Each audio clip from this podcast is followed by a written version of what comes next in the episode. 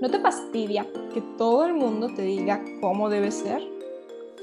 ¿Ya te cansaste de la prueba y error? ¿No estás harta de sentirte insatisfecha? ¿Nunca has querido ser el mundo para una persona? Yo soy Camila. Y yo soy Mara. Y juntas somos las Samaritanas.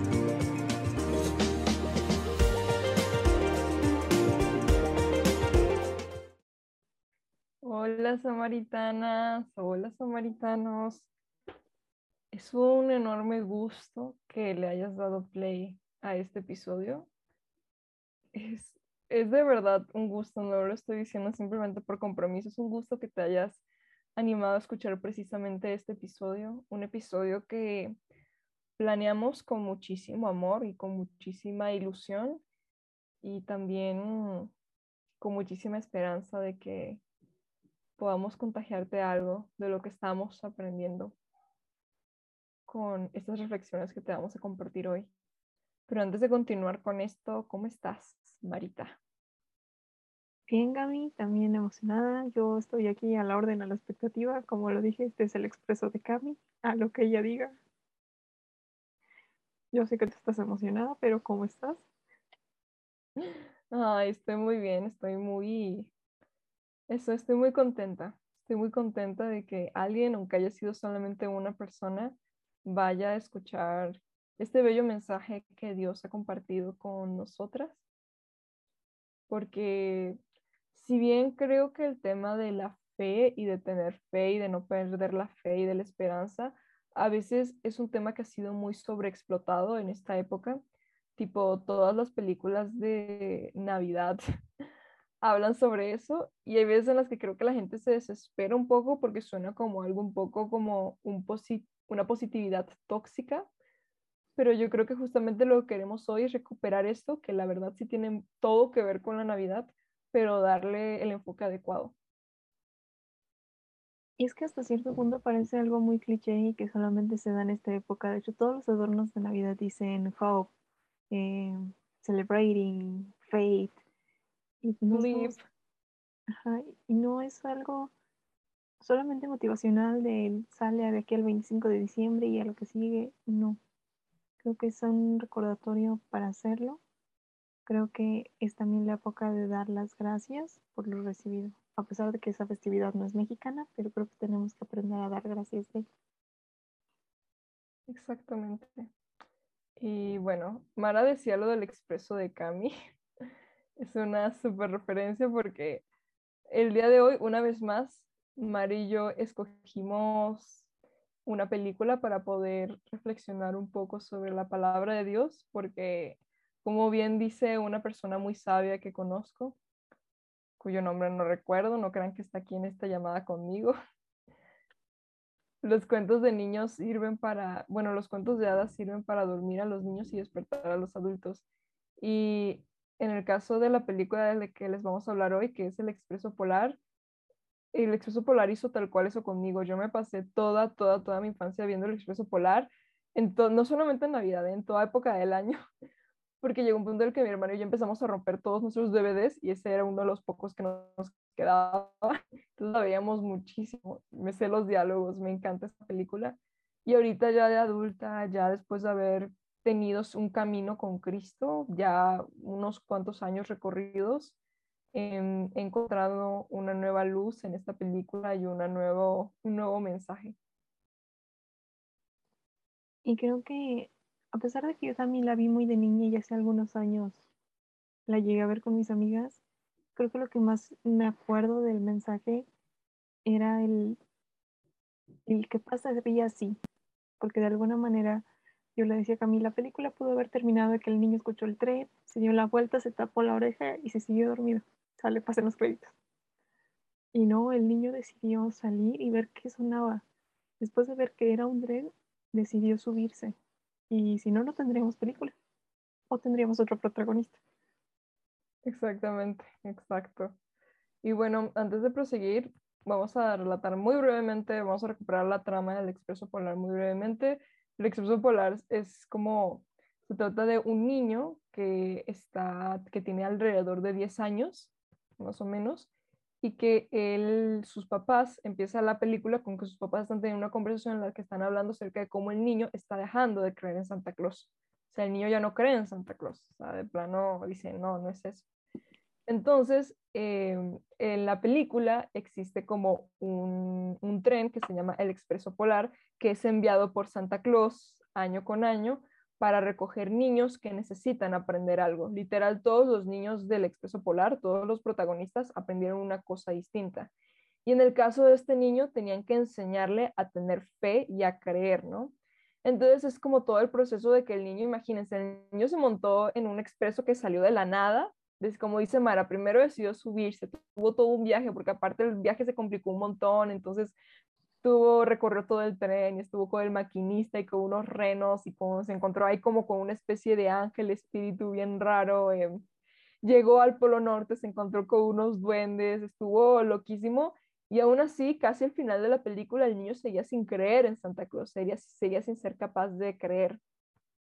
¿Hasta que Hasta que en algún momento, digamos que en la película, el símbolo de lo que te hace creer, de lo que te dice, no, esta persona sí cree, en, la película aparentemente nada más habla de Santa Claus, ya vamos a ver que realmente no está hablando como tal de Santa Claus, Santa Claus es un símbolo, pero en la película el símbolo de lo que te hace, de que la persona sí cree, es que eres capaz de escuchar un cascabel.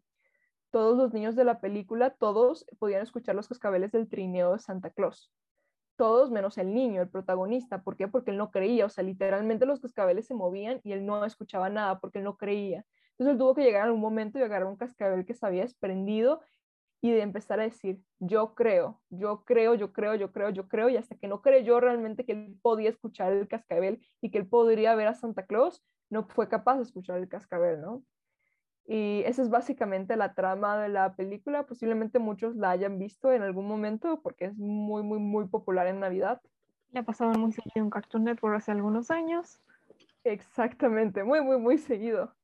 Pero bueno, antes de seguirnos adentrando un poco en el análisis de la película, eh, vamos a adentrarnos un poco en lo que nos dicen las escrituras acerca de la fe, sobre qué es la fe y sobre cómo funciona la fe. La fe es creer en lo que no podemos ver. Y antes de entrar a esto, sí quiero hacer un pequeño paréntesis, tipo cuando les dijimos como cuando lo de Wicked, antes de que nos cuelguen, yo le comentaba a Cami que, por ejemplo, a mí de niña sí me hablaban de Santa Claus y los Reyes, pero algo que a nosotros nos marcaban mucho en la escuela era que nosotros recibíamos regalos porque ellos iban a las casas de los niños que se portaban bien y portarse bien significaba que estabas creciendo a la imagen y semejanza de Jesús. Entonces yo nunca tuve como ese conflicto de quitárselo a la parte cristocéntrica, de ahora mucho el debate que he escuchado de lo de la Navidad y es como de entrada porque tiene el fundamento de que era un santo. Entonces si bien no sigue viviendo y 300 años después no sigue viniendo a ver, pero tiene un fundamento. Creo que, lo vuelvo a decir, los cuentos son para los niños. Entonces, cerrando ese paréntesis, volviendo a esa parte de la fe es creer en lo que no puedo ver. Y nos lo viene diciendo la Biblia en distintas partes. Una de las citas más marcadas que tenemos nosotras es cuando resucitan a Lázaro y Jesús les dice a las hermanas, les dice, ¿no te he dicho que si crees verás la gloria de Dios? Exactamente. Hay algo en las escrituras, si ustedes se dan cuenta, cuando Jesús hace una sanación, cuando hace un milagro como resucitar a un muerto, etc., Jesús normalmente, o de, hecho siempre lo hace, a veces lo hace de formas distintas, a veces lo hace más explícitamente, a veces está un poco implícito, pero Jesús siempre le pregunta a la otra persona si quiere ser sanada y también si él cree en que puede ser sanada. Por ejemplo, hay un versículo que se encuentra en el capítulo 9 de Mateo, entre el versículo 27 y el 31, no recuerdo precisamente cuál era, pero está entre estos, que nos dice, cuando Jesús estuvo en casa, los ciegos se le acercaron y Jesús les preguntó, ¿creen que puedo hacer esto? Obviamente se refiere a sanarlos, los ciegos le habían pedido que los sanaran, y ellos le contestan, sí, Señor. Entonces, él primero les pregunta, ¿ustedes creen que yo los puedo sanar? y como bien y dicen, sí, sí, creo que me puede sanar, ah, pues entonces ahí ya los pudo sanar. ¿Por qué? Porque Dios no va a entrar en tu corazón a la fuerza, únicamente vas a entrar si tú quieres que te sane y también si tú te crees que Jesús realmente te puede sanar. Entonces, es eso justamente lo que decía Mara. La fe tiene que ver con cuestiones que no puedes ver. Y generalmente somos a veces con Dios como quiero la prueba. O sea, si me lo das por escrito, te creo, me entro. Y él es una cuestión de, no sé si se acuerdan de esta escena de Aladín, donde Aladín le voltea a ver a Yasmín y le dice, ¿confías en mí? Para que brincaran. Dios es así, te dice, ¿confías en mí? Te extiende la mano y tú así como de... Mm". Exactamente, y es por eso que me gusta tanto el símbolo del cascabel en el expreso polar, porque es una locura, imagínense, o sea, el niño estaba viendo los cascabeles moviéndose y no los escuchaba, y todas las personas a su alrededor lo que hacían era hablar sobre lo bonito que sonaban los cascabeles. Y el niño no podía ver a Santa Claus, porque en esa escena en la que suenan los cascabeles y Santa Claus sale, o sea, Santa Claus sale y él no lo puede ver, por muchas razones él no puede verlo. Entonces la única forma de creer de poder ver a Santa Claus era creer en Santa Claus. O sea, él tenía que creer en que realmente Santa Claus estaba ahí enfrente de él y en que realmente los cascabeles estaban sonando. Él tomaba el cascabel y él dijo, creo en que escucho el cascabel, aunque lo, lo, sonaba y no lo escuchaba, él decía, yo creo en que lo escucho, creo en que lo escucho, y se lo repitió tantas veces que terminó creyéndose que realmente el cascabel lo escuchaba. Ahí lo pudo escuchar, ¿no? Porque muchas veces nosotros queremos al revés, queremos una prueba, queremos una señal, queremos que el Señor nos confirme las cosas cuando ves lo que Dios quiere es que nosotros nos aventemos, tal cual como dice Mar en la escena de Aladín con Jazmín. Sí. Y aquí, nuevamente, para los escépticos, perdón, voy a sacar una referencia muy noventera. Muchos habrán escuchado de la serie, la serie Los Expedientes Secretos X. Y tiene una frase muy popular que es I want to believe, quiero creer. Y todo, yo durante mucho tiempo, pues yo dije, no, pues el vato sí creía y defendía sus teorías. Y ahora que volví a ver la serie me di cuenta que no. Él realmente no creía, pero él buscaba como creer.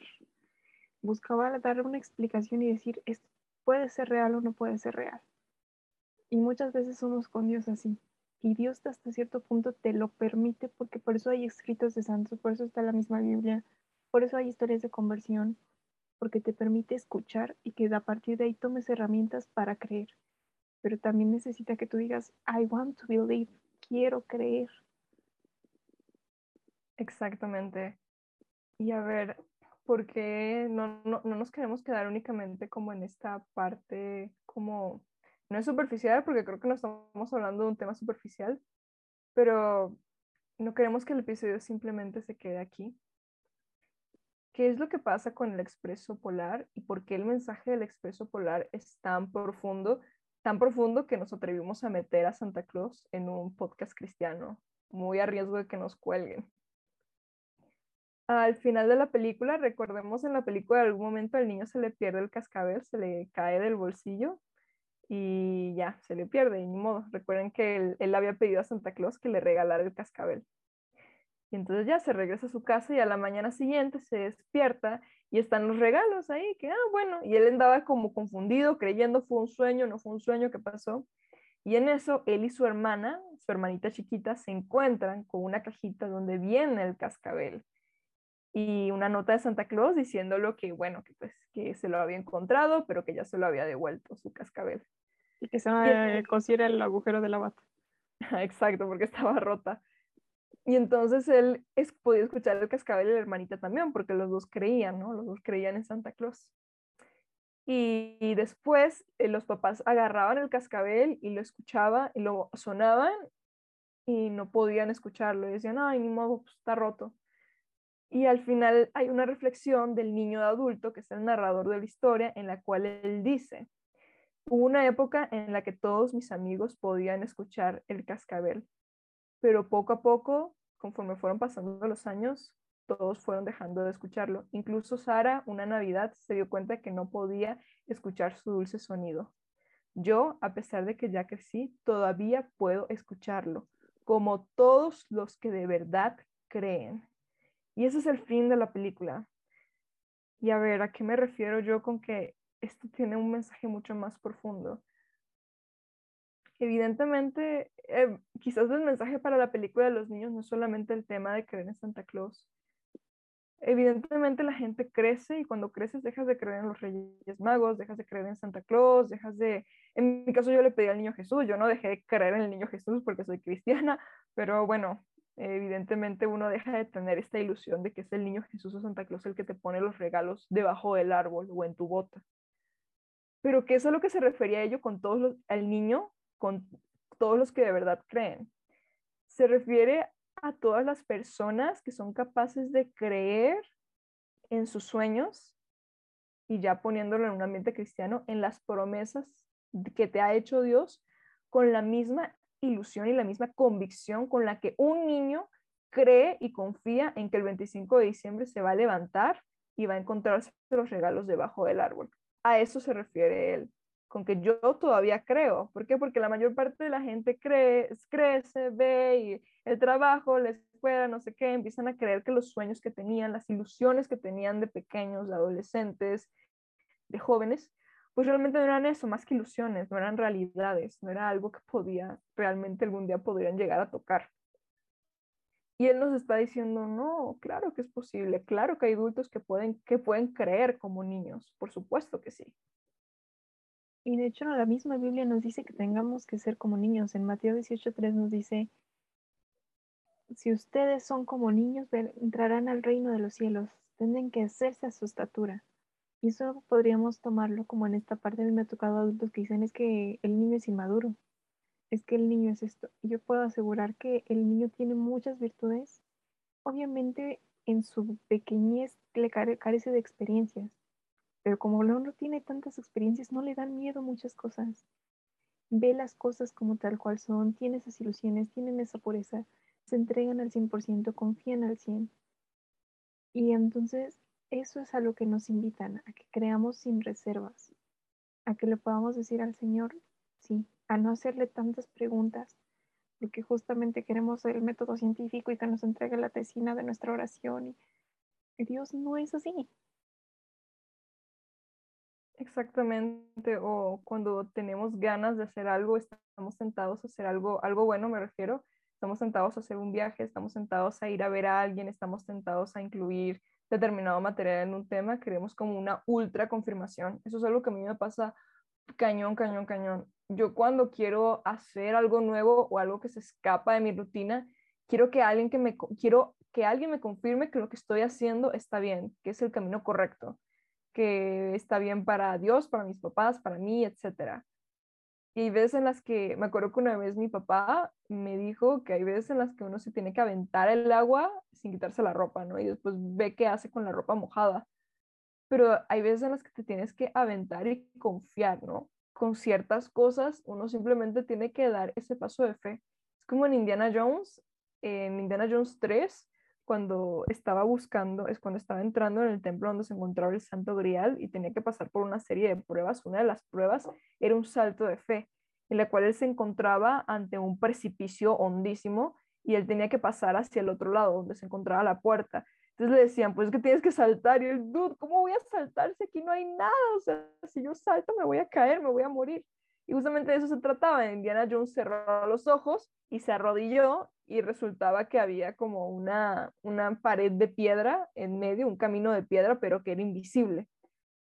Y a mí me parece que eso es como una forma muy, muy, muy gráfica y muy, eso es muy buena de entender cómo, cuál es la actitud que Dios espera con nosotros en lo que respecta a nuestros sueños y en lo que respecta a nuestra vocación. Y llevándolo, por ejemplo, con Santa Teresita del Niño Jesús, ella explica los deseos del corazón. Y ella explica que Dios no pone deseos en tu corazón que no vaya a cumplir. Pero muchas de las veces conforme crecemos tenemos una indiferencia espiritual porque en, el mundo necesitas ganar dinero, porque en el mundo haces muchas renuncias por satisfacer a los demás y en algún punto olvidas esos deseos. Pero Santa Teresita nos lo explica y yo no voy muy lejos. Ha sido para mí un tema el último mes porque el que fue mi coordinador, yo toda la vida lo escuché hablar que quería una hija. Es más, me hablaba de cómo le iba a educar. Hoy que la tiene, hoy que la niña tiene una cara, el día que me cayó de cuenta de eso, fue como, era un deseo de su corazón y está cumplido. obviamente la pregunta es, ¿qué deseos de nuestro corazón tenemos nosotros y por qué no los hemos puesto delante de Dios para, ¿qué onda con esto? Exactamente. Y es esta cuestión de que a mí una de las cosas que me encanta del Expreso Polar son las canciones. Me gustan mucho, son preciosísimas. Y la canción del final, la de los créditos, es interpretada por Josh Groban, que aparte yo amo a Josh Groban, o sea, él tiene la voz más hermosa, es la voz masculina más hermosa que he escuchado en mi vida. Y él, lo que dice en esta canción, hay, unos versos que dicen, We were dreamers not so long ago, but one by one we all had to grow up. Hace poquito tiempo todos éramos soñadores, pero poco a poco, uno por uno, todos tuvimos que crecer, ¿no? Y yo creo que es muy simbólica esta cuestión de que cuando, de que los adultos no creemos, ¿no? Lo vemos en las crónicas de Narnia, em, como la, la, única que podía entrar a Narnia, que pudo conocer Narnia, como al principio era Lucy, porque era la niña, ¿no? Los demás, los otros tres, sobre todo Susan y Peter, eran muy escépticos, entonces por eso ellos no podían entrar a Narnia, porque eran demasiado escépticos como para poder entrar a Narnia. Y al fin y al cabo Jesús nos dice que el reino de Dios es para los que son como niños, es decir, para los que son capaces de creer que realmente es posible vivir una resurrección, que realmente es posible salir de un sepulcro, que es posible sanar de una ruptura, sanar la muerte de alguien, sanar algún tipo de violencia que hayas vivido, todas esas heridas que tienes y que llevas tantos años cargando y que no sabes ya qué hacer con ellas, ya no sabes cómo, cómo hacer que dejen de sangrar, cómo hacer que dejen de doler. El reino de Dios es para las personas que creen y confían en que esas heridas pueden ser sanadas. No se trata simplemente de creer que el cielo existe, sino también creer en que sí que es posible vivir un poquito del cielo estando aquí en la tierra. Y que no es una fábula muy bonita, no es un discurso motivacional, no es un cuento de hadas, un choro que a veces nos inventamos, no. Es real. Lo vuelvo a decir, a veces queremos que Dios actúe de una manera en cierta hora y en cierto día y casi casi que vengo vestido de cierta forma. Y resulta que no, Él tiene su método para hacer las cosas. Alguna vez lo escuchaba en una prédica de a Dios le gusta ganar partidos con marcadores en contra. Él se espera que dices, no, ya bailó, ya está perdido, para cumplir y volverlo, ¿no? Y por ejemplo, a mí una de las cosas con las que me ha dado esta Navidad es precisamente esta pequeña de la que les hablaba al principio, porque está la famosa cita bíblica de Dios hace nuevas todas las cosas en Apocalipsis. Y de momento entenderlo que Él le hace todo nuevo, que Él transforma y de alguna manera humanamente podríamos decir, le dieron una segunda oportunidad. La realidad es que no. Fue Dios cumpliendo aún su plan, porque al final Él te quiere en plenitud, Él te quiere que te sepas amado, Él quiere darte todo. Pero muchas de las veces el plan de Dios se va a cumplir contigo o sin ti. Y tú decides si te subes al tren. Exactamente. Imagínense que en el expreso polar el niño al final hubiese decidido no subirse en el tren, tal y como dice Mara. La película, bueno, igual les hubiera acabado la película, ¿no? Pero podemos asumir que los demás niños hubiesen llegado, hubiesen visto Santa Claus, hubiesen bailado con los duendes, hubiesen tenido una super aventura y este niño se hubiese quedado en su cama, dormido. ¿Por qué? Porque no se atrevió a subirse al tren. Y por eso es que al final la última palabra que le dice el maquinista cuando están hablando, cuando ellos se están despidiendo, es algo importante sobre los trenes. No es importante hacia dónde van, lo importante es decidir subirse en ellos. Y como dice Mara, tal cual, Dios quiere que te subas a su tren, a su tren de la salvación. Y hay veces en las que sentimos que no somos dignos. Otro personaje de esta película que a mí me encanta es Billy, Billy es, un, es el niño pequeño, que es un niño, de, es, un niño pobre, ¿no? Así nos lo muestran en la película, que era un niño de, de escasos recursos, que nunca en su vida había recibido un regalo de Navidad, como muchos niños en el mundo, desgraciadamente. Y justamente él no se sentía merecedor de recibir un regalo, ¿no? De hecho, al final parte del problema los que se enfrentaron en el Polo Norte, el niño y la niña, los dos protagonistas, era que Billy no quería ir a conocer a Papá Noel, ¿no? Porque él decía, pues es que Santa Claus nunca viene a mi casa, es porque yo no soy, yo no soy digno, la Navidad no es para mí. Él decía así tal cual, la Navidad no es para mí. Y en la película, parte de lo que le enseñan a Billy es no solamente que merecía regalos en cuestión de que merecía juguetes, porque al final es hermoso, Santa Claus le termina dejando en su casa un juguete enorme y bellísimo, sino que le dice, te mereces amigos, ¿no? Él dice, para mí lo más importante de este viaje fue el haber hecho amigos, personas que se preocuparon por mí, que cuando yo había querido quedarme sola en Nochebuena se regresaron por mí a buscarme, ¿no? Eh, a mí me encanta cómo aquí creo que eso es lo que Dios hace muchas, quiere hacer muchas veces con nosotros, cuando nos sentimos excluidos, cuando sentimos que no somos importantes. Hay veces en las que envía personitas, ángeles, si los quieres llamar así, para recordarte que no, que en este tren también hay lugar para ti, por supuesto que lo hay, en el tren de la salvación y también en el tren, en el tren del júbilo, del gozo, de la Navidad y lo más importante, de la Pascua y de la resurrección. Y si bien quisiéramos decir que, bueno, este 24 de diciembre va a pasar un tren frente a tu casa, súbete y te van a explicar todo este rollo, la realidad es que no. Dios tiene sus, sus maneras de orar, lo, puedo, lo vuelvo a decir, aunque no pueda ver, está sobrando. Siempre está sobrando. Y Él tiene sus mañas, sus maneras. Y lo vuelvo a decir, el plan de Dios se va a cumplir con y sin ti. Recordemos que pudo haber un apóstol número 13 en la Biblia, donde le comentan al joven rico, o sea, le dice, vende todo y únete conmigo, ¿no? Y el joven no quiso vender las cosas y nos dice la Biblia que se fue triste. Y muchas de las veces Dios nos pide eso, así como de solo te falta una cosa, que es creer. Como nosotros no queremos hacerlo, es más fácil darnos la vuelta e irnos. Pero al final del día, aún sin esa persona, Jesús murió en la cruz, Jesús resucitó, se dio un Pentecostés, se dio una evangelización.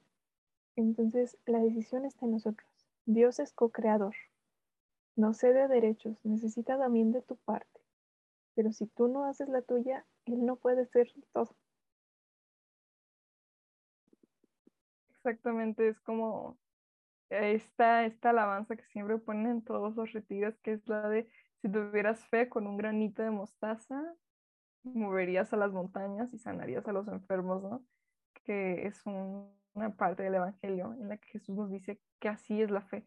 La fe es tan grande y es tan poderosa porque el tema es que la poderosa no es la fe, mi fe no es poderosa, Dios es poderoso, pero Dios quiere que yo tenga fe para poder utilizar su poder en mi vida, ¿no? Más bien va en este sentido. Y entonces, imagínense, es tan grande su poder y es tan grande su poder cuando nosotros le queremos dar entrada a dicho poder, a dicha gloria, a dicha gracia, que con un solo grano de mostaza vas a poder mover montañas y sanar enfermos. Y es algo loquísimo.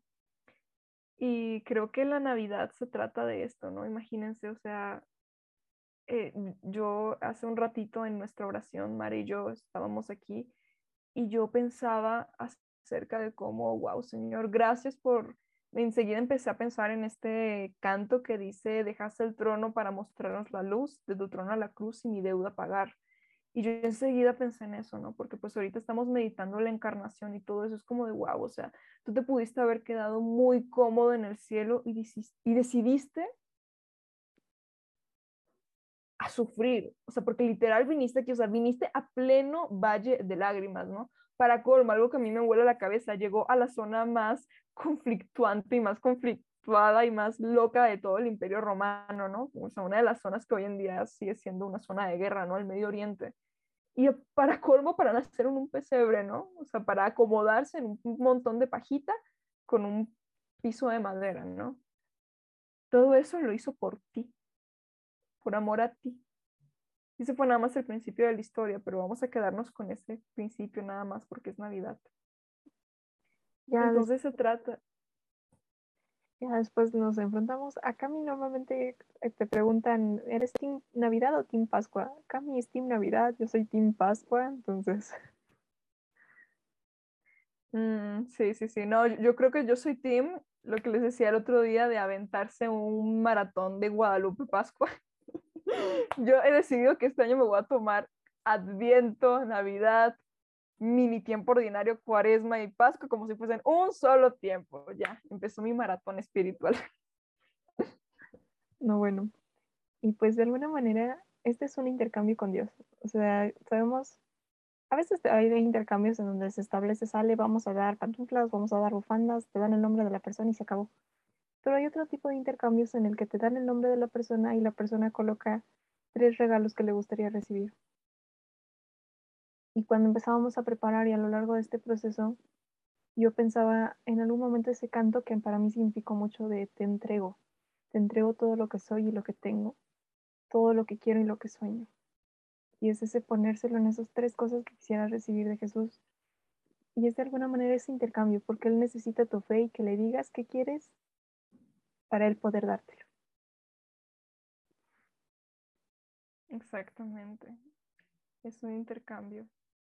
Y el día de hoy te queremos dejar, bueno, en especial yo te quiero dejar con una frase también de la misma canción del final del Expreso Polar que a mí siempre me toca mucho. Yo la verdad la Navidad pasada tuve una Navidad un poco, un poquito, un poquitín difícil porque estábamos pasando por cierta situación en mi familia y fue hermosísimo cómo dentro de esta situación Dios aprovechó para mostrarme el amor que me tiene mi familia, ¿no? el, que, el amor que me tienen, que mis papás nos tienen a mí y a mi hermano, el amor que nos tienen mis tías y mis primos a nosotros cuatro. Fue, fue realmente muy bonito que en medio de todo ese caos y esa incertidumbre Dios nos mostrara esa luz. Entonces por eso es que para mí la Navidad es una época tan, tan milagrosa. siempre lo he dicho, la Navidad realmente existen los milagros de Navidad.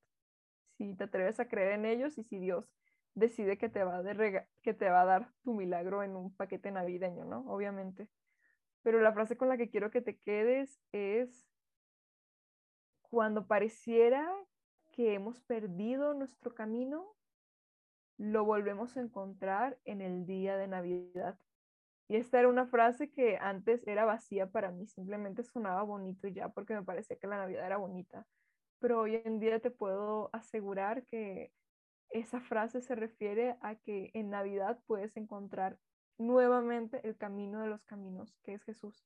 Puedes ser como ese ciego que se encontraba una orilla del camino y un buen día, cuando escuchó que estaba pasando Jesús de Nazaret, se paró en medio, le rogó que le devolviera la vista y como creyó, Jesús le devolvió la vista y empezó a seguirlo. Se incorporó en el camino.